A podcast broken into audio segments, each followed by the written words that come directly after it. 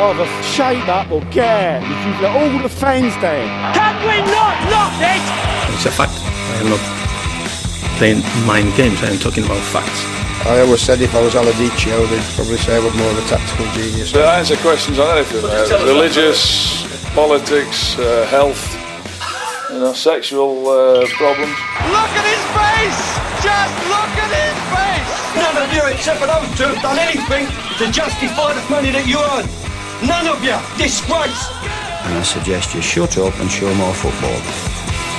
All right, welcome along to Team 33. I'm Raf Diallo. As always, you can get in touch with us on Twitter. That's at Team 33, all spelled out in words. We're also on Facebook and also on iTunes. Interviewee later on is Erik van Rijthoven. He's a Dutch former youth footballer who's now working for Google in Ireland. And Ciaran Bradley, uh, who has been on the show a good few times, also brought him in and was sitting in on the interview. So that's coming up in a little bit. And um, we'll also talk about Red Bull um, and their involvement in football and also bottle jobs for no reason at all. I'm not looking at Jonathan Higgins for any reason. Uh, Joe Coffey is here though. Raf, good to be here in person for once. Good, good. End the call. How you doing? Jonathan Higgins. Yeah, I, I arrived. I didn't bottle it and all that. Yeah. Good. And Ed Norval, who's yeah, on the show for the first time, over from Edinburgh as well. Um, and uh, you've already clarified you're a Hibs fan, which is uh, yeah. fine by us. Yeah. Um, had it been the blue side of Glasgow, I don't think you would have been quite yeah, allowed bought, in this bought studio. myself a bit of time with that one. or, the, or the maroon side of uh, Edinburgh, there wouldn't wouldn't have went down too well. Yes. Yeah, it's it's yeah. either or, start. either or Yeah. aren't exactly. Yeah. Now, before we get to the actual football, Joe, this is a fine time to be a Leitrim or Mayo fan. Oh, you if, it, if you put the combined table uh, of the league we together. must both be sitting pretty at the. no, Leitrim are actually top at the moment, and then Uh, Mayo are second. So Wow. it- it's good times. I mean, it's it's it's a it's, it's a tenuous grasp. So it's the first time, it's the first time in seven years since Mayo have won their first two games in the league. So, so we're definitely going to take it. And the win against Tyrone was particularly sweet. Um, they got a lot of plaudits at the weekend, which is nice to see. It's probably Mayo's best performance since uh, the All Ireland final in 2017. Which Can I just course he didn't win. clarify? You're top of an imaginary table. Yeah, it's doing the rounds on Twitter. I've been tagged in a few of these and I've retweeted them because uh, it's important to know we're never top of anything. So That's fair. I'll give it this to is uh, this is well, a, this is a Leitrim, rare Leitrim event. could well be Division Three next year, Raf. We could be. Now the fact is, we still have about five or six games to go, Ah, yeah, so it could still go downhill. Gotta but take these big victories when they come. yeah, or in the case of Mayo, not ever really. Well, Raf, I mean, No All-Irelands. I, I could list off a multitude of uh, big victories that may have had in the last five or And six not an years. All Ireland final between them. Says the Galway man. Anyway, Yes, uh, yeah, exactly. let us let's move to actual like soccer, soccer. Um, so Liverpool, of course, are now only three points clear. Jonathan, as you will have keenly noted, I've seen your tweets um, during games actually, which are quite entertaining, giving out about the referees, etc. you have no right to give out about the linesman uh, in the West Ham game. But the wider question, it's the sense of they're not going to. They might not necessarily bottle it because City are also getting a few iffy results here and there. But are you worried? No, no, because like there's a huge amount of hysteria to Liverpool in general at the moment because I think for once we have a the joint is re- rewoken is probably too strong of a word, but Liverpool are back in a title campaign again that we haven't been around for ages, and it, it's something new. I don't think at the start of the season many people thought that Man City could be challenged. We, this is a Man City team that you know had gone in by record by 100 points they they accumulated last season. They had strengthened even more, and at the start of the season, nobody would have been surprised if City just strolled home again. Like there's a there's a huge amount of hysteria. I think there's a huge amount of overreaction. That's both in terms of Liverpool supporters, which I can kind of understand to a certain aspect, because it's just been so long, 29 years, and all Liverpool supporters want this league title so so badly. What I do find a little bit confusing and a little bit strange is the is the overall hysteria, both like in terms of media and general other other general footballer kind of groups and communities, because you have to strip back. Yes, it's a very disappointing result, two very disappointing results in a row. But this is a team that is three points clear at the top of the league. This is like people are kind of going to extremes or two bad performances, yes. But if you p- took those two draws and kind of you know chop them in, uh, mix them up throughout the, the, the course of the season, and it's not looking that bad. You know, it's played twenty five. It's Well, won- a, draw against West Ham away is a good result. yeah, it's not. It's not the end. Uh, it's not. I mean, the only, the the, only, the only difficulty is in a season because of your competitors for the title. They're- But you look- you look at the overall In other record- se- to be honest, in other seasons in a title race, it would be viewed as a very good point. Yeah, it, and there's there's been many of you can look back over previous champions that have got results like that, and they've been going, oh, they were they were great results. But like you just look at it, 25 games, won 19, draw five, lost one. You know, people are talking about Liverpool being bottling it and all that. But if you look at the last 10 league games, Liverpool have dropped seven points, Man City have dropped 12. But everybody's going on about Liverpool, you know, all bottling. Like nobody bottles a title in, in February. Not not a team that's three points in the league. And you know, even to break it that down a little bit more, it's like uh, Liverpool have dropped two, po- or sorry, they've dropped four points out of teams that are outside the top six. Like Man City have lost to three of those teams: Leicester, Newcastle, and Palace. So there has to be a bit of a reality check. There's there's always going to be peaks and troughs, and Liverpool are in that little bit of a, a trough, and you can see that in the performances. Both the last two draws, we could very easily have lost those games. You know, the opposition teams had big chances it's it's a long way to go. There's going to be there's one thing that I'll guarantee is there's going to be a lot more twists and turns before this season ends. Mm. And I, I heard different. I heard a few commentators saying Man City are going to go unbeaten now between now and the end of the season. But like a few of them said that before they lost to Newcastle as well. Yeah. In fact, if you're going to say a team is bottling it, both of them maybe are to a degree. Yeah, there's, there's definitely nervous aspects in both teams. Does the fact that Liverpool were seven points clear a few weeks ago, and now City can go top of the league, With a game even with even with a game in hand, Mhm. even with Man City's results, they're still in this title race very much so, and they can go top of the table tomorrow. Does that not make it more of a bottle job No. if Liverpool were one seven points ahead and ended like up like losing? how like you, before Liverpool before that disastrous December really for Man City, how far were City in the lead? Like Liverpool were a long way back. I, I think I think you can only call title races bottle jobs when teams go ten to twelve points ahead with no games in hand in operation or anything like that. I mean, like, I mean, if Man City end up winning this title, it's not a bottle job by Liverpool if this is how it ends up that like they're neck and neck for the rest of the way because Liverpool had two fairly normal results. I mean, the fact that yeah, like you said, they came back to back means that that fair enough. eh, People might talk about, oh, are they? Is the stress getting to them? But like, uh, you'd be expect no, but I don't think anybody would be expecting Liverpool to win all their games uh, once we got to the turn I of might, the year. I might put the question another way, and this is to all of you then. Um, if 2014 hadn't happened, would the narrative be slightly different then? This time? I don't think so because it's Liverpool. Yeah, There's it's been so many false it. hopes. There's been so many horrible twists. There's been Yeah. etc. etc. It's much the more years. interesting Liverpool being involved. If it was Spurs involved in this, there wouldn't be as much interest Spurs are involved now. Well, so they are the thing, you know, now yeah. that they're five points behind as well. yeah, And they're actually bottling it a little bit Yeah, as well. You know, exactly. they, they've had a few shaky results. So and I'd always kind of go. The problem for Spurs is the fact that they've never really been involved in anything when it comes to the Premier League.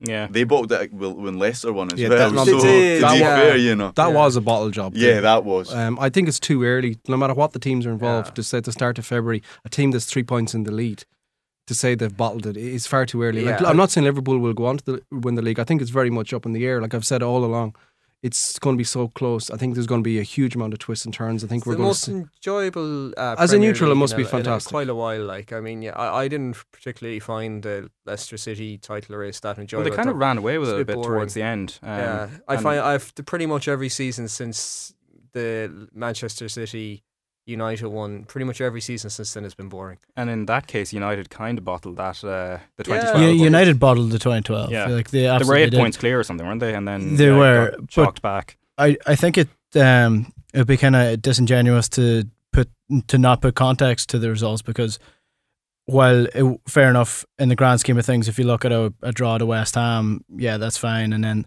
dropping points before that, if you spread them across the season, it, it looks fine. But the fact is, they didn't spread them across the season. They were two games in a row. And now they're getting to the pressure point of a season where you will see if they have a big enough squad to go on to win the Premier League. And it, it's looking at the minute that City are the team that's going to do it because if you look at some of the players that have been playing week in, week out without a break for Liverpool, City haven't been doing that. You can barely predict whether City are going to play the same 11 players the next week. Yeah, well, there's nothing, Whereas yeah, there's uh, like, doubt about the squad. Andy Andy Robertson played twenty, or he, he started twenty three games out of twenty five this year and played all ninety minutes. And the only replacement they have is Alberto Moreno, who Jurgen Klopp does not trust. Pep Guardiola is in a much better position right now going into a title race, and this is a this is a t- uh, time of the season where it actually matters if you're going to be competing for the Premier League. Manchester United, it's an old cliche that they always play better after Christmas. Why do they play better after Christmas? Because they have better squad depth. Yeah, well, the, the like to touch on the squad depth, and we've spoken about this many, many times here. I think one to eleven, it's neck and neck. If if both teams get their first choice 11s on the field, after that, it's you know it's li- light night and day really, and I'm, that's one of the reasons why it could, not to stir it up, but, everyone you know brought up about the cup campaigns and should he gone with this. That's very obviously he's completely justified now. Nobody can even think about it. Saying, well, Ah, no, it's still I still dis- So you wanna get it- you wanna get a you are stretch- in them to win. No, you are in, you are not in the FA Cup to not win. You're not in the Champions League to not try and win the Champions League. Well, the real champion- champions look- go for all the trophies. Uh, yeah, but I mean, it's not realistic. Like, Yeah, it's not realistic. no, no, it's teams have done them before, Okay, and yeah, great teams. like- if you want to be no- judged no in the team- grand scheme of things, Ah, yeah, but no team comes from, like Manchester United when they won the treble weren't looking to win the Premier League for the first time. but that's this is why people can't consider Man City to be one of the greatest teams in the Premier League history because they haven't won the Champions League. Liverpool, great team, fantastic. Yes, people will remember this as the first Liverpool title in the Premier League era, but they'll never be remembered as a great team because oh, well, they didn't but- didn't care about the Champions but League. You don't know that because I mean, it might set in it might set in stone a process that leads to Liverpool returning to former glories. Who knows? Might. Like it might, but like it, it, it, I think that that uh, yeah, fair enough. If you win a one-off Premier League, to be honest, a perfect example is Chelsea's victories in say this last decade. I mean, Mm. I don't think anyone's really going to remember Chelsea's victories in the last this last decade. They'll remember Chelsea uh, w- when under Mourinho in, in when they were a machine. And, yeah, but I don't think many people remember this Chelsea. This I think this I think what they'll remember is Chelsea up to about where they won the Champions League, and then after that, it's kind of like oh yeah, they won a couple of forgettable Premier League titles, you know. Um, but uh, I I, th- I think that I, I think that for Liverpool, winning the Premier League has become such a a, a millstone around the neck. Oh, it's an obsession. It's a, it's a, like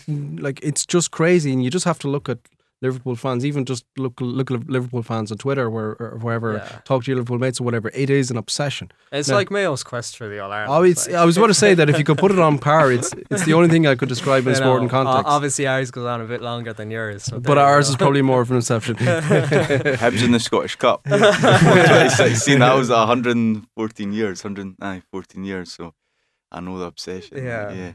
Yeah, it's not. That's actually even even the Mayo fans kind of go, "Oh, Jesus!" Oh, well, I, hope feel we're absolutely not- sorry I, for I, I really hope we're not waiting that long. Is that not Oh. why? That, that that's why everyone wants to believe it's a bottle job, though.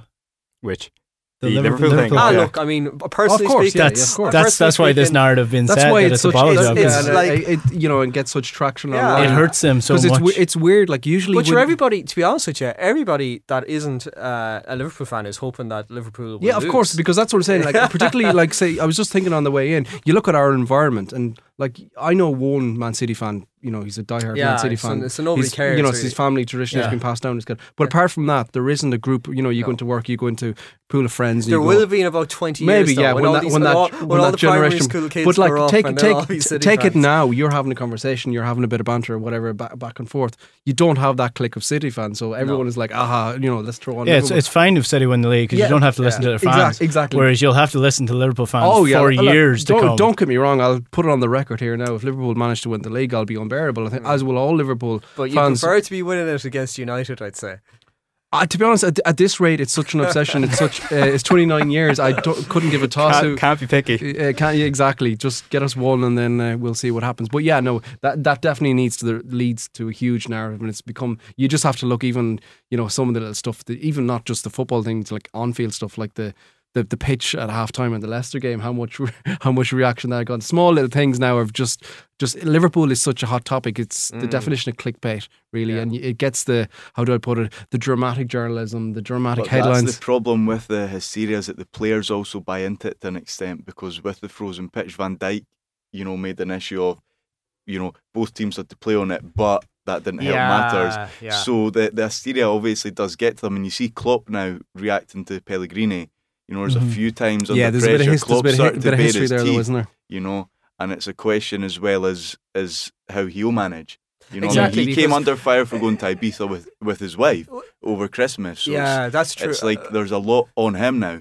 like know? uh, we, I always made the point in this that you know everyone be on the media in particular were having this big love it, love in with Klopp and that he's great fun and blah blah blah.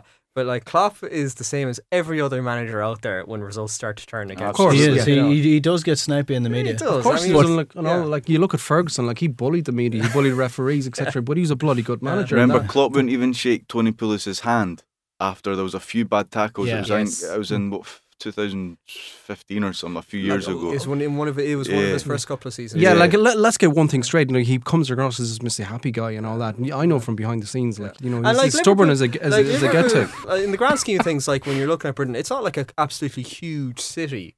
So like the football teams tend to dominate what's going on there as well. I would- yeah, like you yeah, because like small little things like it's you know uh, an injury or Yeah. you know a scandal might break in, in the footballing worlds and it's it's like wildfire. It's that small. Yeah, I'd view the like the way I'd view it is I'd view it the same way Mayo people obsess about the Mayo football team. It's the same thing. Like it's Yeah. it's what it, it is what binds everybody together there. I know obviously you've Evertonians as well, but you know like it, it, it does seem to be like say it's a bit different than say for, for example London obviously because London is such a massive city where you know you have your hotbeds, but like there it just seems to yeah, it's, dominate it's in your face straight yeah. straight away, and it it's leading to look. Look, don't get me wrong. This is a fantastic position to be in, but you know, I I saw a documentary uh, or kind of one of those Sky rolling back the years. I don't know, can't remember what the exact words. I think Premier League reviews or something like that, and it flashed through to the infamous near miss Stevie G, Slippy hmm. G, etc., etc. And there's I the- never felt that Liverpool were going to win that title. I know hindsight's there's, a there's great thing, lessons to be learned there in the fact that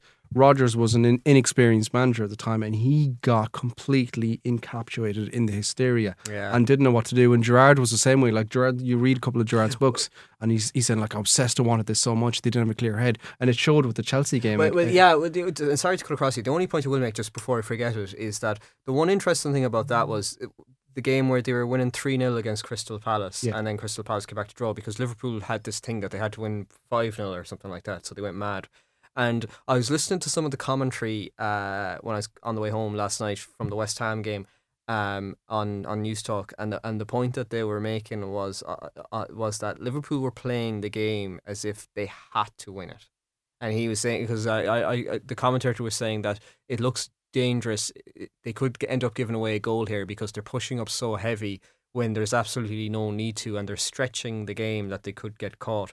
And you just worry, like, I mean, if that's the plan that they're under, that they're already feeling like we have to win every game. I mean, like, I know you go out to win every game, but sometimes it's the way You look at are. They the- weren't, you- they weren't you- managing the game Yeah, properly. you look Yeah, you look at the that's- that's best what I'm getting teams at, that have yeah. won titles over the years and they've won titles regularly and they will just go, Yeah, draw is fine here, we'll move on. Yeah. It's a different mindset. Sometimes nights go against you for whatever reason. like. And you, you look at it like, you know, everybody wins to, especially now it's an obsession. You drop two points and it seems to be the end of the world. It's not, you know, mm. you gotta, you gotta manage that. People are already saying that that is this should be him. You know, if he doesn't win the league, that's him done at Liverpool. Yeah, it's that's- like they're that's- playing yeah. really Yeah, good football, mad. Yeah, really that's- that's entertaining. insane. That is football. interesting though because if you look at the Brendan Rodgers season as an example, Liverpool fans hold Brendan Rodgers in an extremely poor light now. Even though they brought Almost he, won the league, eh? yeah, they they Yeah. they blame him for losing that title, and it's going to be interesting to see now if that happens with Klopp as well. The, the- because- the, problem with the, what Rodgers was is that he lost the run of himself. He came to Liverpool and played tippy tappy football. He turned into counter attack football. Yeah, because I remember his quote. I think it was to Joe Malloy. Actually, um, it was what he wanted to bring in. Um, Death- death by football. death by football. death by football, and he spoke about completely he spoke about all the times that he was in Barcelona and he learned all the methods and there's only a proper way to do. And you saw at the start of Liverpool season, his first season on Liverpool, we could be one 0 down in the ninety fourth minute, and we'll be passing the ball back and forth hmm. in the back four. But then he completely changed that. He flipped that. You know, Suarez and Sturridge fell into a partnership. It went completely counter attack football. And like, bear in mind when Roger, one of the first things Rodgers did when he came to Liverpool was show Andy Carroll the door. Rightly so. But just bear that in context. A couple of seasons later, he ends up buying Benteke. You know, the same style. Like, what are you doing? He completely lo- lost the run of himself to an extent towards the end. It was just horrible. It was neither tippy tappy. It was neither direct. It was just muck football. He fell in. The, he fell in love with himself a little bit more. Um, I think it bled, kind of got into the hype a little bit more, and that's why Liverpool fans have a bad edge. to them. It's not because it we didn't win the title that time, because that would have been. If you think about this being a big achievement, that would have been exceptional. He's, that would have been a bit of this world. unfortunate in that people seem to kind of categorize as well. I mean, uh, uh, Oh, the like- documentary ruined it for him. I well, think. well, it's a bit like the kind of Solskjaer issue with United. Is it's like Asher with uh, Suarez playing up front and Sturridge playing the way he was playing. Anyone could have could- managed yeah, that team. Definitely not. Yeah, no, That- definitely that- not. Yeah. And the fact that they, they they did concede about, on average, at least Oh, it two goals a game, kamikaze but they were scoring five or six every Yeah, single it was game. incredible. It, was, just a, like people talk about Klopp's football being heavy metal and gung ho. That was Yeah, that like, Brendan Rodgers Rod- that was- Rodgers team was just insane. There were so many games that you would watch and you would sit down afterwards and you'd just be emotionally shattered. You just didn't push out your cheeks and go, "Whew, "We've just won the game seven three or something like that." But I think it was a six three against Cardiff at the time. Solskjaer's uh, Cardiff at, at the time It was just crazy, crazy stuff. It was PlayStation football. Is that what Gary Neville described it? PlayStation football. I think was that in reference to David Luiz. I think It was around the time, but it was that type of that that, that genre of football. Yeah, Yeah, no, it was high tempo indeed. Uh, Joe, I think you mentioned in the WhatsApp group there's a few Arsenal. I wouldn't call them bottle jobs, but Oh, you were talking about the great, when we were kind of talking about great bottle jobs. yeah, Oh, you like, mentioned sure. a few, and I know Oh, yeah. 03 was one. Uh, o- 03, Overmars. uh, uh, uh, Overmars. that that season of Overmars. Um, the 98 99 season. mhm. Yeah, well, I mean, the 98 99 season I wouldn't classify as a bottle job. It's just that United beat them when it came down to it in the end. But the, like this, the 2003, 2002, 2003, it was just that they opened up an eight point lead in March with a game in hand, and you know, but they had played a game more. But uh, they like they they lost to they were two 0 up against Bolton Wanderers and they let in two goals in the last 10 minutes to draw two all and then United overtook them and then they lost to Leeds 3-2 and Leeds were that was the season Leeds were trying to stay up.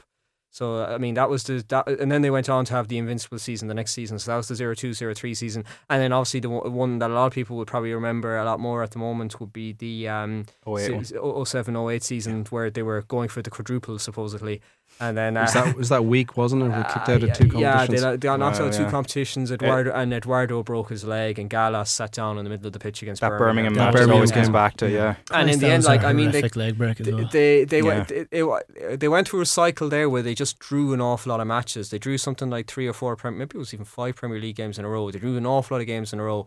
And like it looked like Wenger was going to, you know, complete. This would have probably have been a bigger achievement than the uh, in, in Invincible season. 100% in with the that that was the had, academy yeah. kind it of the academy yeah. team. So and this was you know and this was when Chelsea had all their money, but it was it, was the perfect kind of vacuum there because Chelsea had gotten rid of Mourinho that season, so there was a little bit of vacuum. Even well, you could argue there's a bit of a vacuum, but actually it ended up that United, Chelsea, and Arsenal all ended up on 80s plus. Within four points or yeah, so of it's each like other. I think uh, was it United won it? I think with like 91 points, and it was like Chelsea on 88 and Arsenal on 86. It was something mad like that, you know. Um, but yeah, that would have been a bottle job. And then if we're talking about other bottle jobs, I mean, I have Newcastle down here, but I think it, you, we all we've always played that clip of um, Kevin Keegan, of course. The I would love it if we beat them. The only thing is that happened after they'd kind of almost bottled the league. Actually, when you look at the time, because he did that in April, and by that time they'd uh, they'd had their worst run of losing like five or six games. Was uh, that a, seven- a Sabria sign and then it kind of went a bit- is actually the one that gets blamed for it because he was brought in in February and he was really erratic. And I think we did a piece on him before where there's a lot of other facts about him that are quite interesting as well that have nothing to do with football, but that's all. yeah, yeah. But even I mean, and even so, so, from a Scottish perspective, I mean, the Celtic one in two thousand and three, where Celtic were going for the UEFA Cup and they were going for the Scottish Cup and the League Cup and the title, and they ended up with nothing at the end of it. But they did get cheated out of the the the UEFA Cup. I mean, it's Jose, Mourinho, Well, Jose possibly. Mourinho's Sort Porto. peak Mourinho, It, wasn't it? it was it, it was che- they cheated their way to the well, allegedly. I mean, like they had actually, in fairness, a really successful season in the sense that they reached the final. Uh, Well, they, no, they lost to they I, they got knocked out of one of the cup competitions early, but they, they, you know they were they were in two they, and they lost. They ended up losing out to Rangers for the title by a goal. Hmm. Um, It summed the season up really, uh, and the, the other Yeah. image that I have of that is I think it's Balde in the in the UE UEFA final after getting Oh, Bobo. yeah, Yeah. after getting um, done by a couple of um, snide Mourinho dives. I think That was- was, it Deco at the time, or was it, uh, geez, there was some that that, Deco. that Porto team was yeah. theatrical to say the to say the yeah, the went on to greater heights Yeah, than the year did, the yeah. year and even that, like I mean, the UE- UEFA Cup was on the wane then, but geez, it even had more. It seemed to have more more of a stature back then than it does now. They didn't have all these stupid knockout games at crazy times. And well, they didn't, and well, they didn't have all these crazy group stages either. Yeah, pure knockout, I think, is the way that competition has to go. Yeah. The other one I had down here, apart from, say, the Newcastle one, um, always have to remember as well, Cantona came back in October of that year, started slowly, and then United you know, had a load of 1 0 wins where Cantona seemed to be the man who got them. But the other one, What year was that, Raf? that was 95 96, Ah, the famous yeah. Keegan uh, Yeah. Keegan Oh, one. the uh, Keegan yeah, rant, that famous one. I think that's always the one people go back to because they were obviously 12 Ah, points clear at one yeah. point. We do have another ongoing bottle job. Leeds are Oh, currently in the bottling the championship. Bit harsh. Yeah, that's interesting. I've noticed there's a lot of Leeds United fans in Ireland now. Eh? That Yeah. Never, yeah. seen- even Scotland as well. Never seemed to exist until now. But yeah, that's Bielsa's. I think I think he's a bit like Klopp in the sense that Klopp has won things and Bielsa's not really won much. But they they they're very philosophy heavy coaches, Mhm.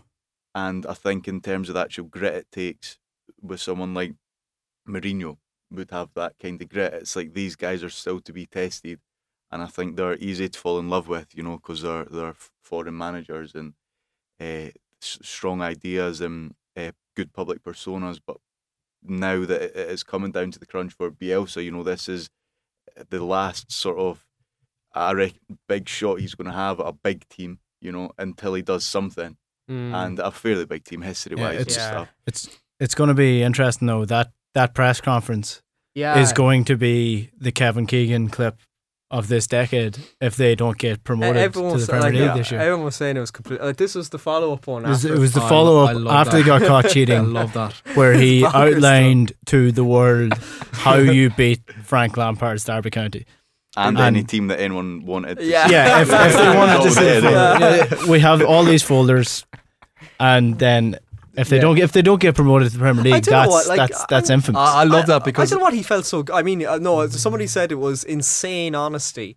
Uh, because I kind of go, why did he bother? Because I mean, he's only doing what every other. He's club eccentric does. though. That's Yeah. the way he is. He does the unexpected. Like nobody would have predicted he's going to go think in. Everyone thought he was- journalists from the room. we thought he was going to get anxiety, sacked you know? or resign. Yeah. Sorry, you're going to resign. yeah, you know, everyone thought he was going to resign. Oh yeah, because the It press conference been- got called at like five Yeah, o'clock it that day, and we just assumed. if he resigned. and I, but the, what I found amazing was this mock outrage from all these uh, Oh, that was football crazy. analysts that it was somehow he was doing somehow really wrong. Like This isn't the British thing to do, where you know this Oh, isn't done in our Don't game. do this in our country. Yeah, and and another one was Frank Lampard coming out with the snide comments and uh, in the next press conference, "Okay, t- time for my presentation." And then he was he, he goes, "Yeah, we do uh, we do research So too, the- so that- as does every other team." So that's why Derby advertised the data analyst Yeah, the uh, next- uh, like a week later. you can just imagine someone in the watching the press conference going, um, "Should we not be doing that?" why were Derby not doing? Uh, Well, they No, they advertised advertised for a data analyst, for uh, okay. analyst like Okay. a week after it was the, like uh, the biggest knee jerk reaction Yeah. to an incident. I just thought it was hilarious. You know, Yeah. um, you know, Well, like I mean, I mean, Klopp, uh, Pep Guardiola. I mean, these guys are statistics heavy. I mean, Mm. it's it's it, it's not Moneyball, but it's it's a, it's a it's a.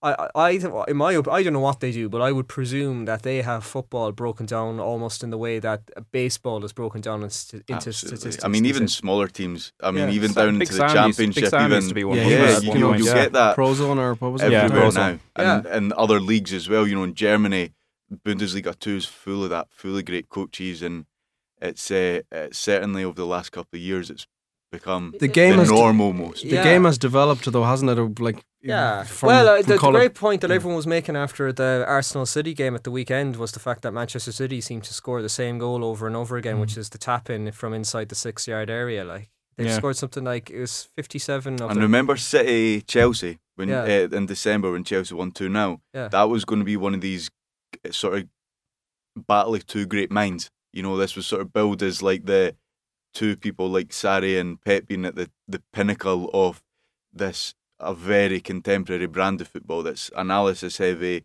tactical driven, but they're also just great footballing minds. And everyone I would have thought would have swung with City and it went 2 0 Chelsea. Yeah, although the momentum kinda- was with City early on. Like Yeah. if they'd taken their chances, Yeah, maybe we'd be talking about a different yeah. game. So uh, you know, statistics can only really get you um, so far. The Well, other thing as well, Isn't incredible though h- how what the, all these coaches have brought this the game to a huge you know, level Yeah. and you know what they've Yeah, added so I much mean- to it as opposed to well, it's you pheno- look you look yeah. back at the highlights and say the early in the early nineties you know it's pretty average football mixed up, mixed in there. You know, we were talking about this earlier on. uh, Just well, like at- Kevin at- Keegan, at who the we talked about earlier, d- d- didn't do tactics. Yeah, exactly. So is- if you look at the Premier League years, like it's it- it's a bunch of really good forwards who are so much more technically gifted than the defenders, and the defenders are just in a position where they can stop them. They're not in a position where they can play and start attacks. Well, and even, Exactly. The- like I mean, the tactics have come a long way. You know, you're watching old goals, and the one the one that used to be quite common that I don't know, I might be wrong here, but it seems to have disappeared. Is the one on one where a Rounds striker, a striker would break the, the break the last man. Henri used to do this all the time, Mhm. and he'd be the last man, miles ahead of everybody else,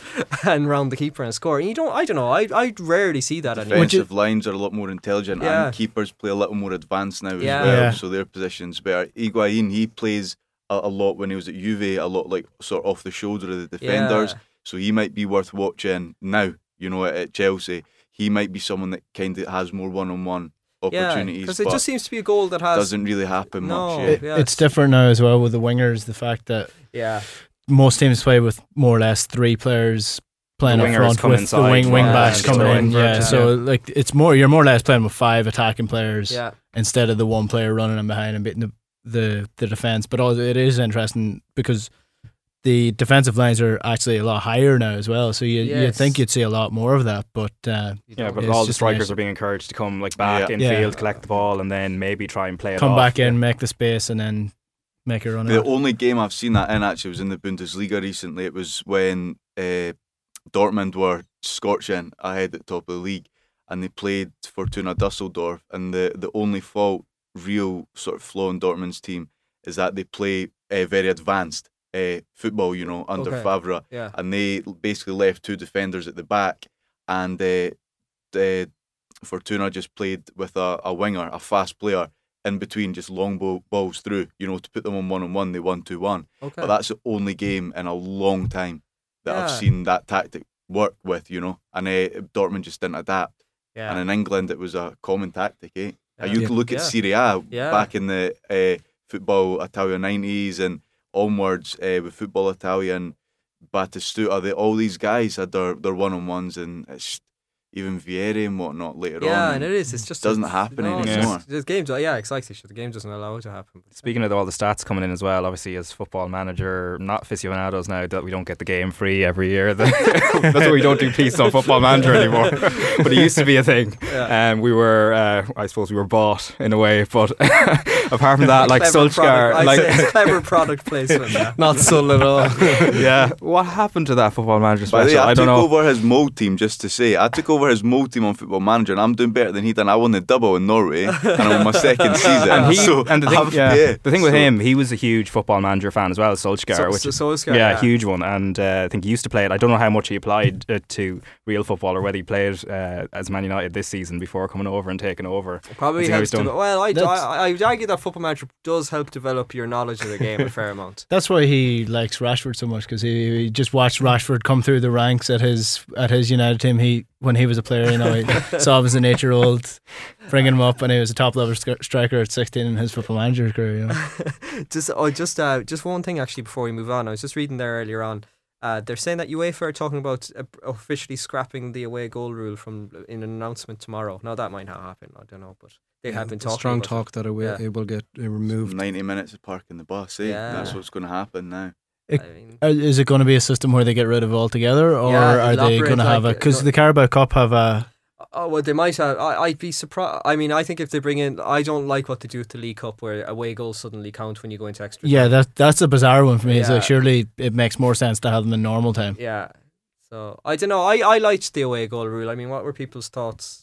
I just liked it because just go all of a sudden you're like one goal could dramatically change the, Yeah. the concept of, of, of way a game w- was going and Yeah. um, I think I'd add a lot. and Look, I can see the reason why you know eh, kind of football has evolved from the time the rule was brought in and the reasons why the rule the rule was brought in originally. But I don't know. I'm a bit old school with I it. think Yeah, it gonna- makes it the draw a lot more interesting as well Yeah. because if you look at United PSG back, and I know when the draw was made, it was a completely pointless game. Everyone thought PSG Yeah. were going to trounce United, but now that United have a run of form I think United will do that. and they have PSG first up, if they can not concede, hmm. And they've got Neymar injured now. Neymar injured, Yeah. Verratti might Yeah. not make Yeah. the game. There's rumours that he's going to be back, but if they can not concede or even limit PSG to one goal in this first first game at Old Trafford, then that's going to that United could potentially get through that game. Yeah, I'd say it was just brought in originally whenever it did come in because it, traveling, yeah, traveling was so difficult, Traveling was at difficult. the time. Like to didn't get want and- it to be ending in a coin toss and all this kind of mad stuff. yeah,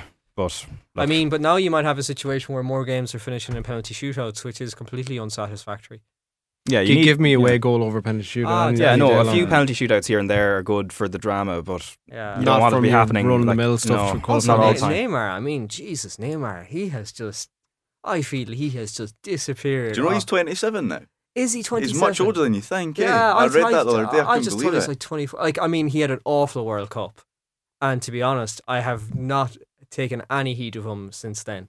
Well, everything you wanted to know about his personality and kind of his football and his career for me, I don't know, maybe I'm a bit, he's old school and over the top a bit too much, but once he moved to PSG, that was for me kind of summed him all up. Like, yeah. But even the cl- fact that he's injured, like he was injured last season for their Champions League Well, he, knockout. the, you know the story when it's his sister's birthday and he's all like Oh, you, and you go through the Two years in a row. It's, it's- no, it's it's more than that even. It's like the last five or something like that. Actually, in fact, it's his 27th birthday. Is Sorry, it today. Yeah. today? Oh, is it today? Yeah, that's why we did this is that his then. pri- yeah. like he's three years there where he's in his prime, arguably. I mean, and then all of a sudden, It will be such a waste of his incredible Yeah. football talent if he doesn't take it to the next Uh, he's a good bec- footballer, but Yeah. like he does rely on pace. He's not like Messi, like in the sense that, in my view, anyway. I mean, Messi doesn't rely on his uh, uh, like, has a lot of other things going on. I Messi can do everything nearly. Yeah, I think Neymar is like you know like one thing that will catch up with you is pace eventually. Yeah, but I think he is trying to get back to Barcelona, which is quite funny because you hear little rumours here and there. And He's trying. He's also like a better Neymar, eh? So Yeah. like PSG, yeah, so yeah. I'd say Neymar was looking at that World Cup final, happy for his teammate, but also kind of Yeah. like, ah, Yeah, did yeah. you really have to No. take the limelight? I came to PSG to be the main man. Like, no.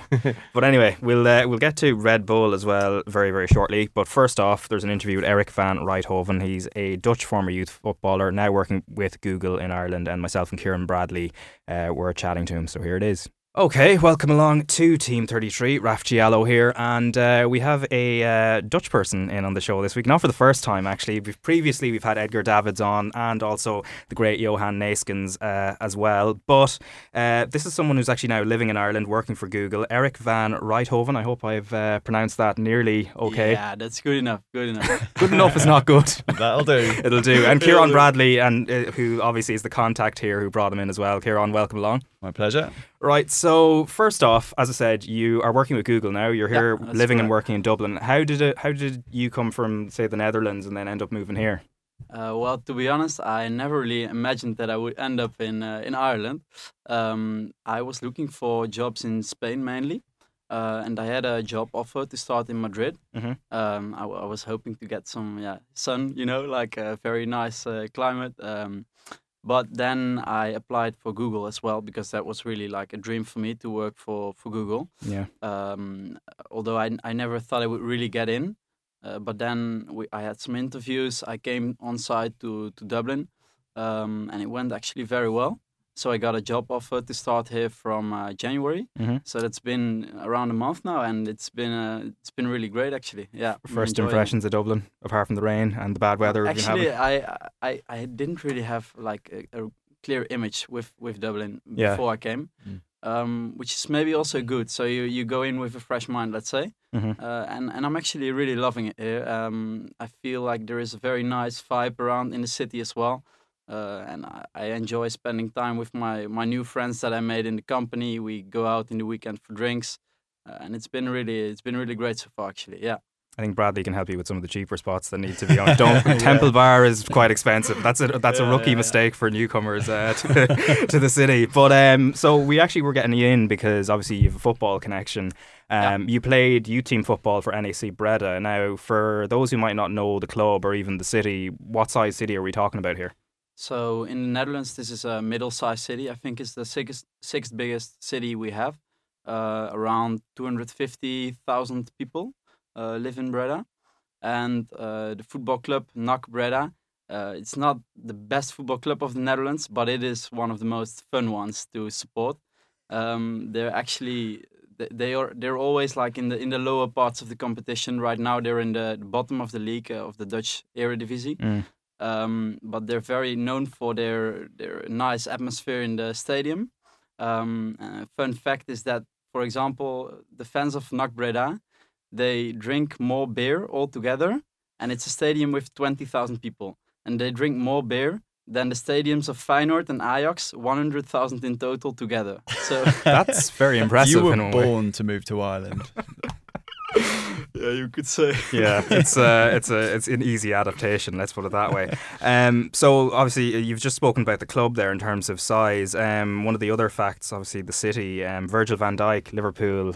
He's not quite a legend yet. Needs a few more years, but li- Yeah, uh, Liverpool yeah. defender, months, stalwart, possible Premier League winner. He is from there as well. Yeah, he he is. We are very proud of him uh, in our city. Uh, although at quite a young age, he already moved to um, uh, to a different club. Yeah. Uh, he I think he never even played for NAC Breda, if I'm if I'm uh, correct. Um, I, I do know some some friends of mine who used to play with him on the street, you know, in our city, and he was already like a, a tough guy, you know, like not not the kind of defender that you want to want to meet as a striker. So he's already Um, kind of like a monstrous kind of defender, tough, yeah, etc. strong- Yeah, yeah, wow. strong guy. Yeah, yeah, definitely. I Was he, was he well developed physically, kind of uh, fairly on his, uh, early on in his career? Do you? yeah, recall? yeah, he was. He was always. I mean, he did make uh, very big jumps uh, physically as well. I think in the last, like since he came and joined Celtic, I Mm. think. Uh, but he was always like uh, you, you could see he was a potential monster. Let's say you know, like uh, physically especially. Yeah, was he, was is he still kind of regarded as like a local hero, or how big is the name? I suppose in the city itself. Um, well, uh, the fact that he never played for for my club, NAC Yeah. Uh, does diminish the fact a little bit uh, uh, that he's that he's a hero, let's say. Mm. But um, definitely, people are very proud of him, uh, and yeah. But the fact that he didn't play for the club maybe diminishes that a little bit. Yeah. Yeah, I suppose pictures I would have in my head about Dutch youth football, and I think this is generally the the outsider perspective of what we kind of expect when you're starting in. And obviously, you can tell us maybe where we might be wrong, but it's all four three three. There's no kind of emphasis on winning games. It's uh, it's all very technical, short passing. I guess you play um, you know small sided games first before you play the full eleven. Is that completely accurate? Yeah, that actually that that's very that's very accurate. Yeah. I would say. Uh, in my my youth, we always played four three three with my team, and the teams we encountered, I think, I, I can't even remember a single time that we played in a different formation.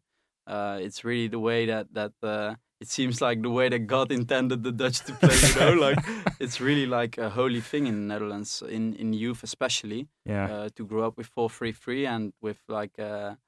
Uh, two controlling midfielders and the number 10 although that that's kind of changing sometimes uh, sometimes we have a defensive midfielder as well now with two more attacking players but um no in general that's that's the way we play yeah yeah And in terms of training, what do you kind of do? Because we have the issue here in Ireland. Uh, I'm not sure how aware of it you would be, but in terms of the technical side of the game, it's not our strongest point. Mhm. I think there's a there's a I suppose a stereotype that we're very um, direct. It's uh, you know it's long balls, etc. Not fully correct as well because we're trying to change that as well. But in the Dutch thing, is there kind of an emphasis where you're just doing short passing as much as possible, or is that also another stereotype that we might have?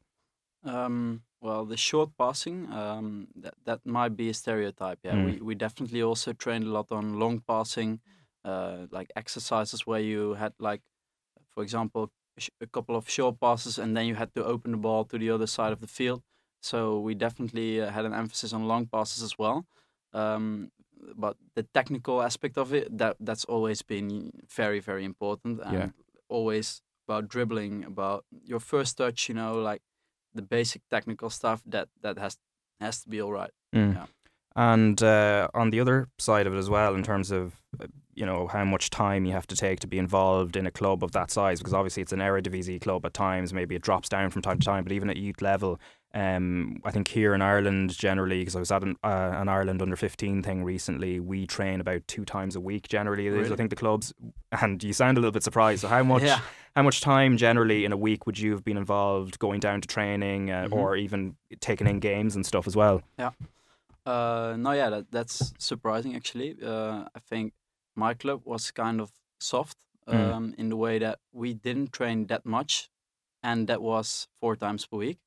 Okay. So uh, we would train on Mondays, Tuesday, Thursday, and Friday after school. we would be either picked up or you you would drive yourself to uh, to the football club. Um, and then on Saturday you you had a game, of course. And then uh, most other teams, especially the teams in like Ajax and PSV, uh, these these guys, even at a young age, they would train twice a day, often already. Mm. Um, they studied at the club as well, and they they they lead a very different life than their than their let's say uh, than other kids of their age. Yeah. And uh, in in that respect, the I think the impression that generally prevails about uh, probably Dutch culture more widely, but, but maybe specifically Dutch football culture, is that there seems to be quite a holistic approach. You know, looking at the whole person. So, in terms of your education, Mhm. was this something that was kind of dealt with by the club? You know, or do they have affiliate schools, or how did that work? Yeah, yeah, yeah. That's that's very true as well. Um, they they take your education very very serious. In my club, for example, uh, at the end of every school period, we had to we had to give our our grades to the school.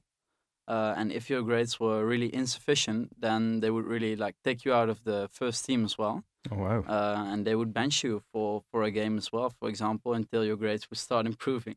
Um, so they took it seriously, yeah. And and we had indeed also affiliate schools um, where you could where you could go. I, I didn't go there myself, but some some other kids in the team did. Mm. Um, where you you would get extra support, um, where they would ri- really adapt your schedule so you could make it to trainings in time and that kind of uh, yeah measures. So there's an encouragement to you know try and get to university as well, have that backup plan just in case the football doesn't work out. Yeah, it's it's, that's what happened with me as well because they were so they put an emphasis on education as well. Yeah. I, I've been able to uh, go to university eventually because it didn't work out. Yeah. And in that respect, I'm, I I hope I'm not sort of uh, coming to Raf's territory too much here, but um, you obviously left the, the youth academy system at, at some stage. What what what age was that that you left? 18. Eighteen. Se- 17. I think I was still 17. Yeah. Okay, I think it it would uh, sort of be in most people's mind that that is a hell of a blow to someone's you know self esteem when you've been building towards something for you know you, the entirety of your adolescence. Would did was that the case? I mean, did you did you feel that? Did you when did you realize that you were probably not going to be making the grade? Was that something you were prepared for, or did it kind of come as a, a bit of a shock? Um, for me personally, it didn't come as a shock. I really felt it. I felt it coming.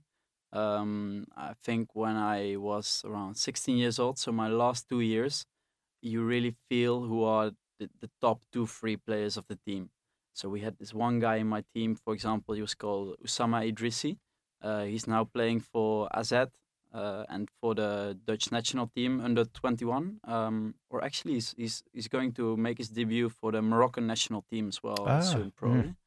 Um, and for for example, with him, you you really saw like he, he's so clearly so talented, and he was gonna make it, you know.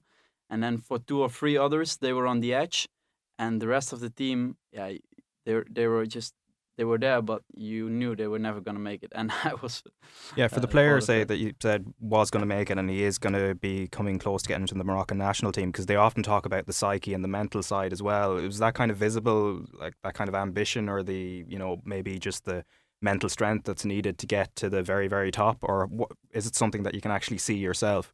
yeah with with him you you saw you felt the confidence when uh, it, it i think it's a double-edged sword as well you know because he had so much talent and he was so confident on the ball for example that uh, you he you you he just like had this aura of confidence around him.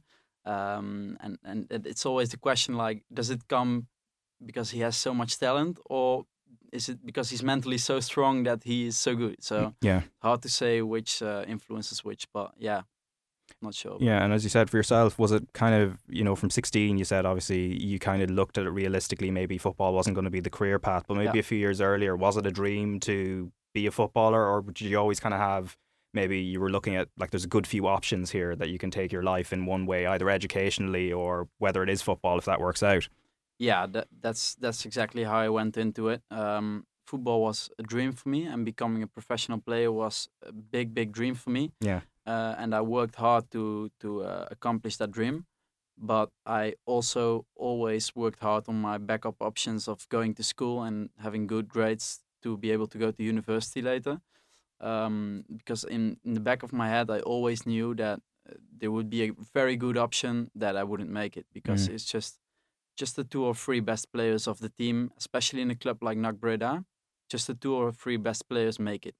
Talk about Ajax, maybe the ten best players make it, but in a club like uh, mine, uh, that's that's just not the case. Yeah. Yeah, you're a huge Ajax fan, aren't you? Well, I, I watch basically every game of Ajax, and for example, last summer I was uh, I traveled around in South and Lat- like in Latin America, let's say. Oh, yeah? Uh, and at a certain point, I was in the bus in Guatemala.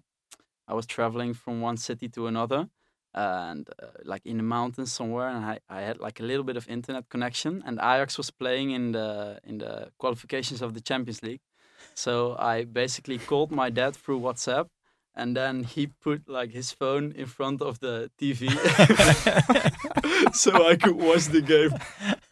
That is obsession to a level I would not even yeah, think that's of. crazy, right? No, That's that to- is, that is total brilliant. football. No, that that is total football in the highest sense. So, um, obviously Ajax have a lot of good young players that are coming through. Some of them now off to Barcelona. Frenkie De Jong, uh, Matthijs De Ligt also linked with a move Yeah. away as well. Um, do you remember when these kind of players were coming through at the time as well? Because I think it's for us. We've only realised that they're talents maybe in the last year or two, but um, I'd say the Dutch probably realised that a bit earlier. Yeah, we felt we felt it coming. Uh, we felt it coming. Although with with De Ligt, he came so early into the first team. He's only Uh, 18 now, isn't he, or something? Yeah, he's 19 years yeah, old. Yeah, he's right very now. young. Yeah. Uh, and I think he made his debut on 17 years old. And basically, when he came in the team, he he never disappeared. He Mm. just stood there and next to he started next to uh, Davinson Sanchez. Um, when Who's obviously playing. now at Tottenham, yeah, and doing well. Yeah. Great, great defender as well, of course. Um, so he learned a lot from him apparently because uh, after that he's been like he's been growing so much Mm. and he's like absolute beast really. Yeah. Um, in terms of the Ajax players you might have come across when playing youth football, are there any kind of star names that we're looking at now that maybe you did uh, play in a match? Um, for Ajax, I, I played once against uh, Kenny Tete, and he's Oh, yeah, a right player back, of the yeah. Dutch national team Yeah. as well, Olympique Lyon. Yeah. Um, and the Feyenoord team, we play quite often against uh, a midfield uh, with Tonny Vilhena. He's a Dutch Yeah. national team player, and Nathan Ake. Uh, yeah, Oh, good Nathan bowling Ake. Oh, yeah, he's doing quite well for himself as well. Yeah. Um, yeah, he left quite. He, again, it's one of those things. He left quite early. I Yeah. think at the age Mm. of sixteen or so, moved to Chelsea. Yeah. Um, and obviously it's through the loan systems now that we're seeing him kind of develop, which is an interesting thing as well. Yeah. But Yeah. there's some there's some massive names. Yeah, and Yeah. Nathan Ake apparently he was very very impressive when we Mm. were playing against him. Um, yeah, he was incredibly strong already, and he was actually playing as a midfielder back then. Uh, he was a really box to box midfielder. Yeah. Um, and I, I would have loved I would have loved to see him develop as a midfielder actually, because he of of course he's not the the tallest uh, guy, um, but he's doing very well as a central defender now as well. So that's great to see. Yeah. And if you were, um, the the impression I think that a lot of people have with, with Dutch football, with the, the kind of total football idea, at least that, that young players are put into almost every different position on the pitch. Did you where where did you feel most at home? Where, where did you end up? Uh, you know, where was your primary position? So my primary position was um, right midfielder. Cool. So we played often with uh, number number ten, let's say, um, and then two midfielders just behind him. Um, so I played kind of box to box as a right midfielder. I had a good stamina, so I was really able to to play box to box. Um, and after that, when I w- when I moved back eventually to uh, a lower league, I played in more in attack actually as a like a left forward Mhm. um, because I, I had my speed as well, so I could be really like uh, threatening in, in attack. Let's say. Right. Bit of versatility. We could have done with that. And uh, last Monday, yeah, sorry, we playing our were we were involved. We were on the same team for a five-a-side uh, Oh, charity yeah. game last week, which um, neither of us scored.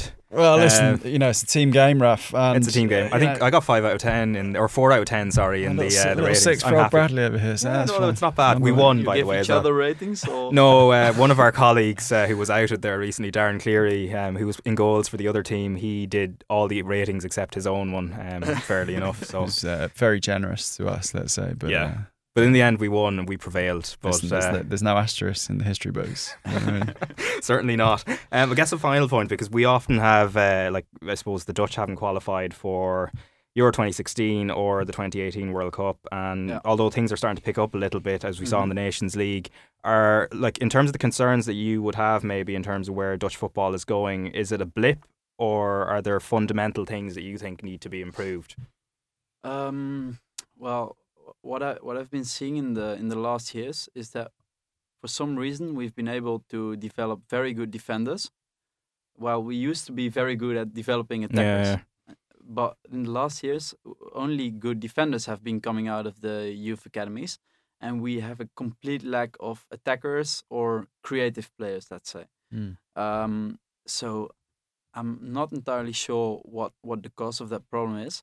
Um, I think one of the causes could be that young players nowadays in the Netherlands they sit more behind PlayStation and they don't really go out that much anymore to play on the street, you know, Mm. and really dribble all day long and work on that technique on the street because that's where most of the big players like Robin van Persie Mm. started on the streets in Rotterdam, you know. Yeah. He was day in, day out. He was on the street training.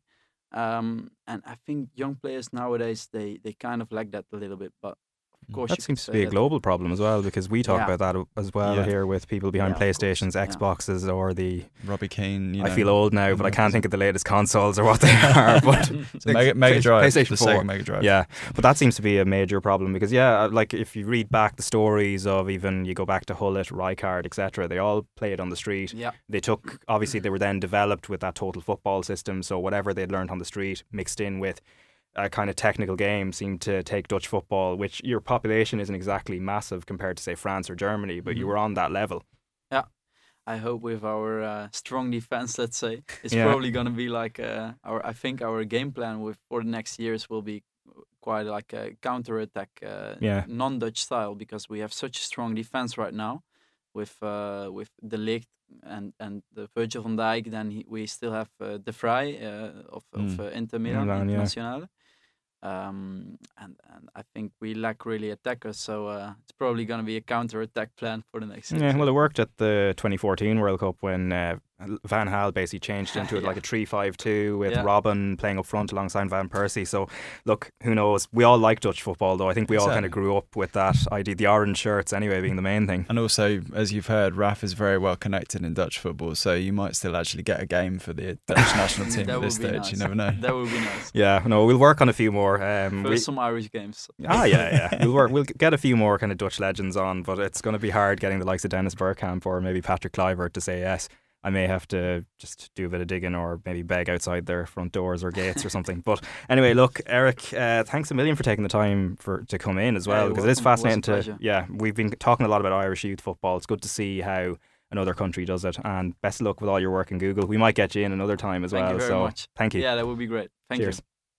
All right, that was Erik Van Rijthoven. So he has moved to Dublin in the last month and is now working for Google. But some interesting stuff there on Dutch football. Um, Ed, you wanted to talk about Red Bull and their involvement in football. There's a lot there because they're not just involved in football as well. Yeah. For those into Formula One, obviously they own the Red Bull Yeah. team, which has been there since 05, and then Scuderia Toro Rosso, the second team as well. They're involved in a lot of other sporting matters, but the football one's the one where I think there's been more controversy.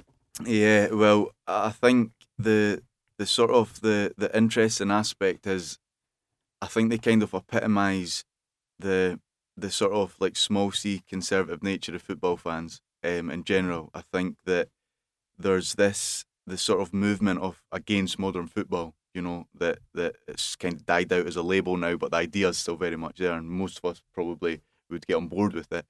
Um, I think that that Red Bull were kind of epitomised exactly the antithesis of what modern football should be. You know, it was it was uh, led by a brand. They circumvented the fifty plus one rule. Led led by a brand like everywhere. You know, every hoarding in their stadiums, Red Bull on their kit, their badge, everything. Um, but then when you actually look at the the sort of mechanics of the team, um, of the way all of their teams are run, it's very counter to the the initial sort of um, the way we'd interpret the team, you know. And I think um, the so the teams they have anyway, it's RB Leipzig or Yep. officially Rasenball, Yeah, and yeah. then Red Bull Salzburg. Um, they that was the first one they really Yeah. um took over first, and then New York Red Bulls. Yep.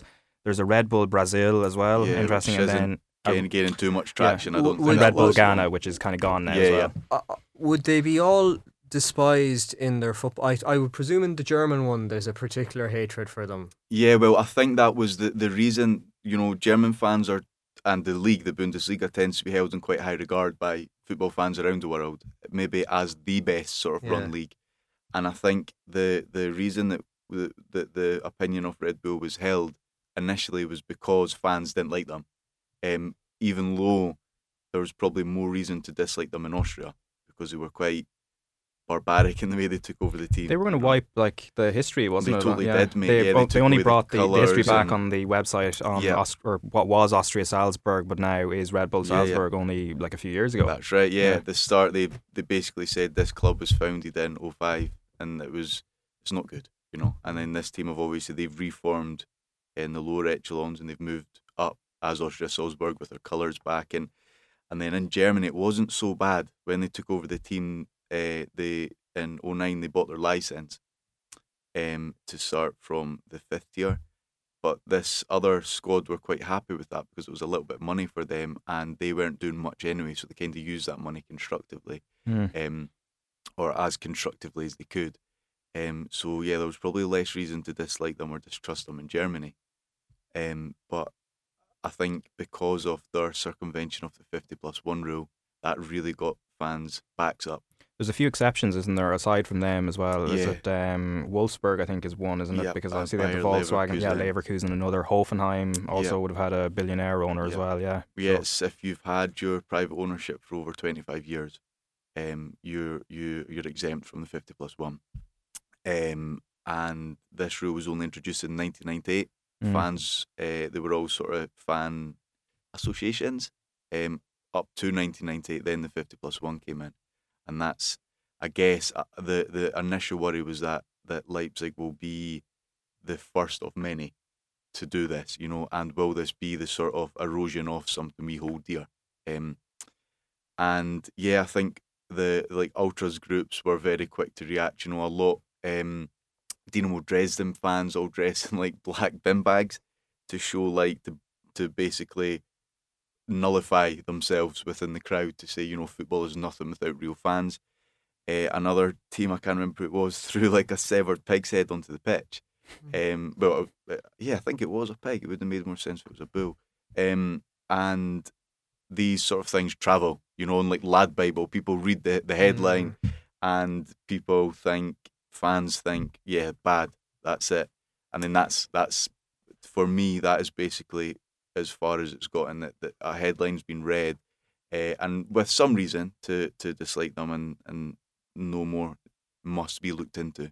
Yeah. There's a, a lot more there, you know. Uh, How how has it gone for New York Red Bulls? Yeah, I mean they're definitely doing well. They're uh, they got into the oh, what do you call Like, it do- playoff do- do- final but last. do they like? I mean, would they? Would there be more goodwill, say, towards them?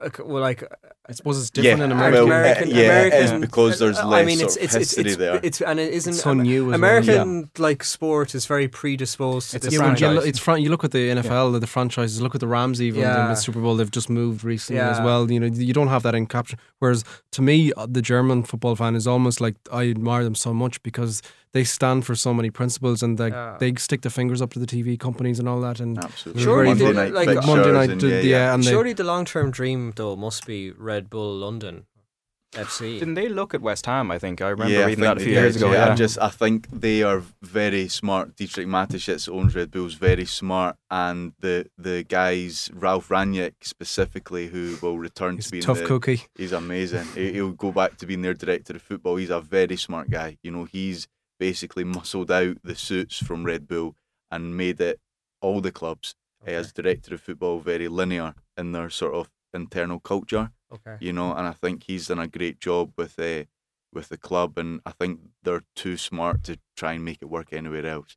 yeah. Yeah. The Leipzig example is pretty good as well. I mean, in terms of obviously they, they bought out a, or they bought the playing rights of SSV, and I'm going to try and pronounce this Markranstädt, um, which were in the fifth tier. I think they still exist kind of as an affiliate yeah. club, yeah. But um, Leipzig, for those maybe who don't know, it's obviously in East Germany, which has been economically devastated Yeah. since the the country reunited. And you know, my dad briefly studied and worked or lived in uh, in Leipzig back in the 1960s, and their club would have been Lokomotiv Leipzig back in the day. they're nowhere now. Like Leipzig doesn't didn't pr- prior to RB Leipzig coming in, there was no club, major club in the city, and you can actually say that about most of East Germany as well. There Yeah, aren't in that seven- many. In '87, the wall was down in, or the reunification was 1990. In '87, uh, VfB Leipzig, I think, won like the Cup Winners' Cup, so they sort of had a reputation. Yeah. And Leipzig, I'm sure there was some. I think there was one up to '94. There was one in the top division. Is that but then, right? Yeah. And then there was also some of the, I think some of the bureaucratic headquarters were maybe there. So they did have some history, you know, uh, Leipzig as a city Yeah. of football. And then, yeah, as soon as, uh, as soon as essentially brands were allowed to invest in Germany, um, companies invest, sorry, businesses, um, it was just the, the Soviet East just suffered. And so did football without any investment, you know. So the West just got huge amounts of money. And yeah, there's really been, I think, three teams in the Bundesliga since since 1990 or something. Yeah, very few. And I'm sure one of them's like, you know, way, uh, not gone, but, you know, way down, sort of fourth tier or third tier now. So Yeah, because you mentioned Dynamo Dresden. That'd be one. Yeah, Dresden there's- was one of them. There aren't. Yeah, there aren't too many No. outside of that. So So, and that's a big region. So is is there a, a more of an acceptance now of the Red Bull situation since those changes, since that kind of linear director of football? I think one thing that might um, contribute to their sort of assimilation would be that Germany don't have many East German players in their national team. Yeah. And I think, uh, and this is the case also in, in New York, that um, they do a lot of grass grassroots work, um, a lot of community outreach to get kids involved. You know, literally from childhood uh, in some capacity, and then eventually these will hopefully go through the academies and stuff. And I think when you get more East German representation in the national team, then that sort of sense of pride, because the, the East is still very different to the West, you know, then that might sort of help with the the acceptance uh, wider as well Yeah. and time. You know, And it- so these it- things it- do it- take time. What, what's your thought? Do you think it's a good thing? Um, yeah, I mean, I, I like the I don't like the way that they entered the leagues. I think there there's very it's very difficult, certainly in Austria, to excuse that. And I think it's one of the, the worst things any football team can do. I mean, you imagine your football team was It's- taken it's away. A bit, bit like the AFC you know. Wimbledon. The Wimbledon, Yes, that's the one that I just just thought like of that, straight and away. Milton Keynes. becoming yeah, sorry, MK yeah. Dons and stuff. yeah. It's horrendous stuff. Like, Yeah. It really is because that's well, you know, it's much more than your club. It is your Yeah. part of your identity. Um, but at the same time, I think it's uh, with like Rangnick as the director of football, they they've done so much, sort of, or so much of their their culture is exactly what we would look for or hope for in a in a contemporary football team. You know, they sign young players for fairly cheap. Naby Keita was signed for it was 1.5 million Yeah. to Salzburg, went to Leipzig, then sold for 60 million. You know, even though they have um, money in the bank on paper, it's not really money they use. They generate their own finance, and they're very, very sort of forward thinking in terms of um, like staff appointments. Like uh, Marco Rose at Salzburg, his his assistant René Maric, he was a tactical blogger on this uh, this it was German language site. Um, he's Austrian, I think. Uh, very very like intricate, difficult um, analysis, but very interesting. And uh, he was just a, a geek essentially, you know. And um, he got spotted by Thomas Tuchel at Mainz, I think. Done some sort of clandestine work for them, looking at other teams, Bielsa kind of stuff.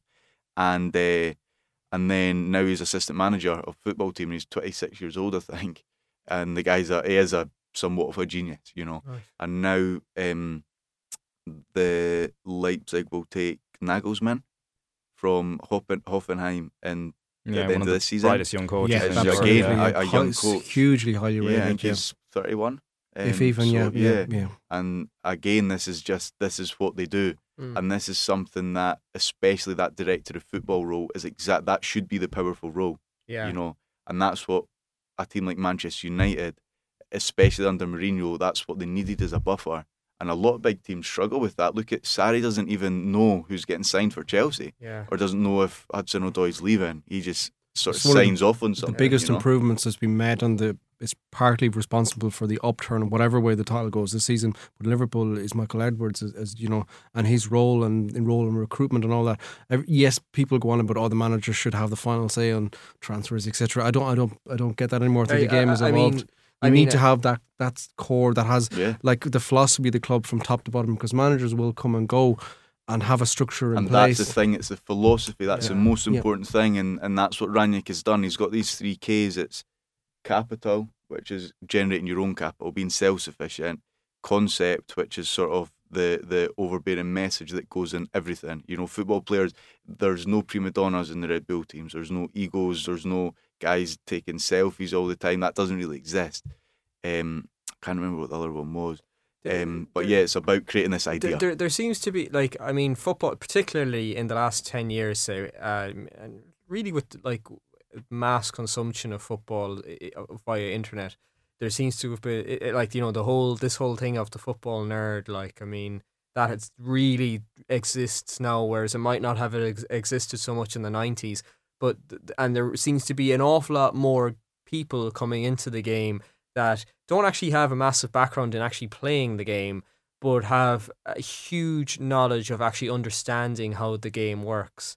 And is that like where you'd envisage the director of football role being that these are the people that actually un- like you know there's this whole there's this whole war going on I'm sure within clubs of I used to be a player obviously I know how the game works versus yeah well I actually understand the whole thing.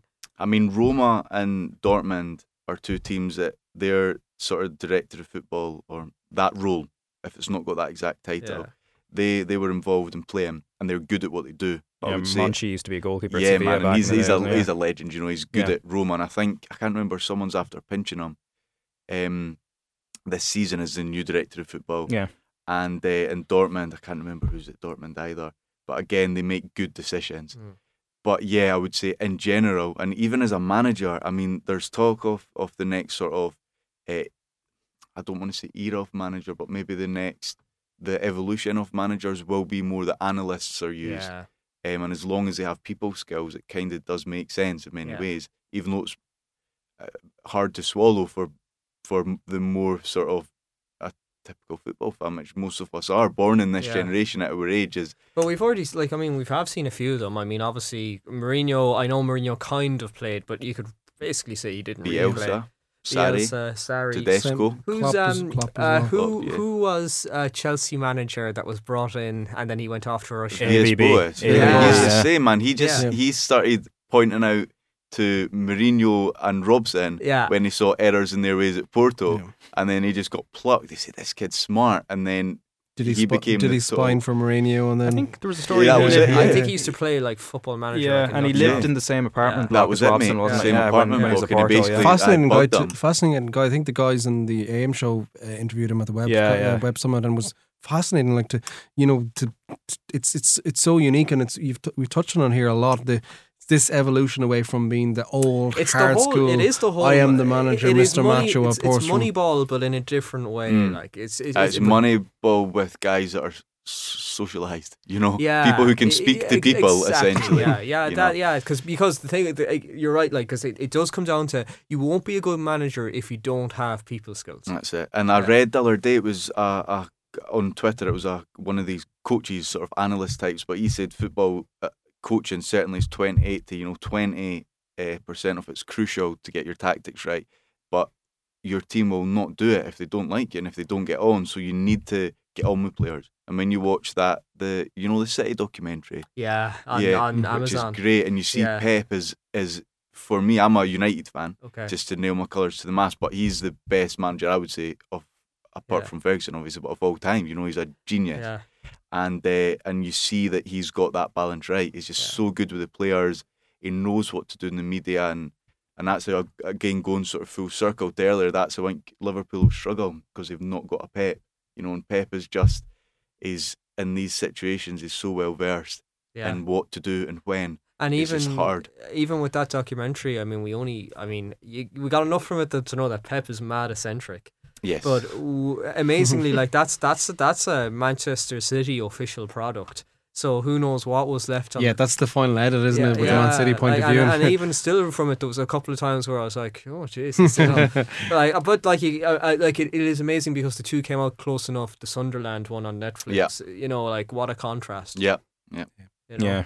I think the Sunderland one probably might be more instructive in some ways of the, what the average football club is like, where you don't have money, where you're Your goalkeeper can't save a shot. yeah, and But, but yeah. I think like when you look at the problems United have, and to be honest, when you're looking at like what Arsenal are doing, and Arsenal lost, uh, what you call him, left. Sven Mislintat. The- the- he was the door. He was the person they brought in. Previously, yeah, he was kind of like the head of recruitment. I think is the official sounded- title. Reading the reading the, the the story in the Guardian, it seemed like he was basically frozen out.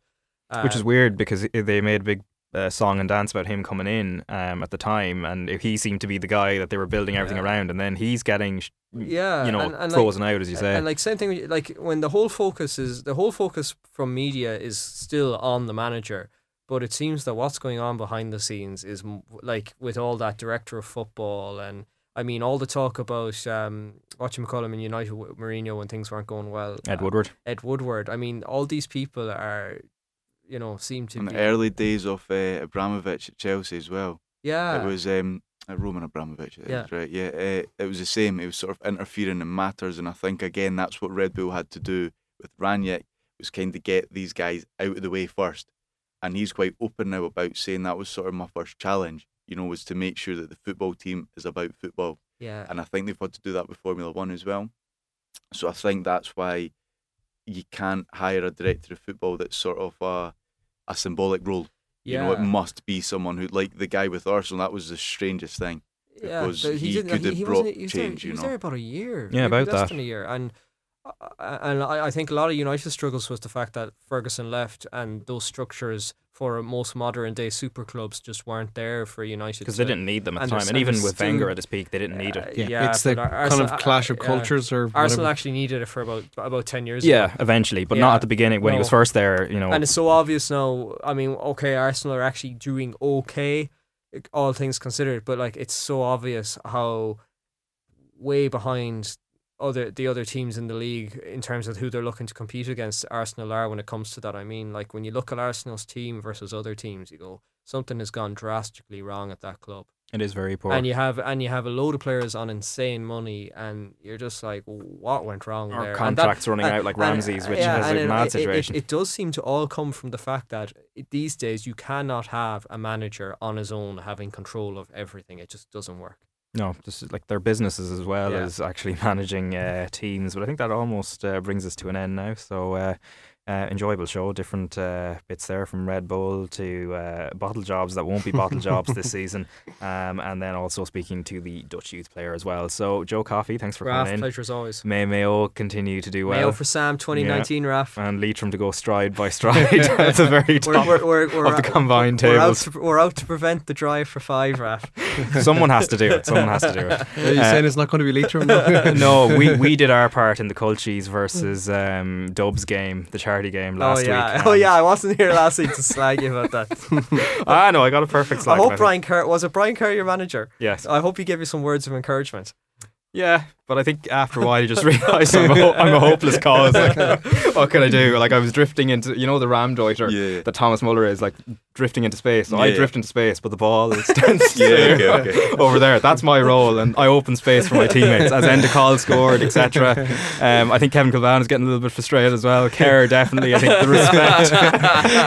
I've always dreamed of getting Brian Kerr on this show. I think we might be that waiting might a be while. done now, might be waiting a while. Jonathan Higgins, thanks for coming in. No worries, thank you. Best of luck to Liverpool, and hopefully things do go more or less okay. And Ed Norval, thanks a million Thank for joining us. much, Hopefully we'll, we'll get you back on Yeah, very soon as well. Great. That's it for this week's show. We'll be back next Tuesday. We might in the next couple of weeks have a former Liverpool and Germany defender on working on it. Um, but that's it for now. Take it away, Johan.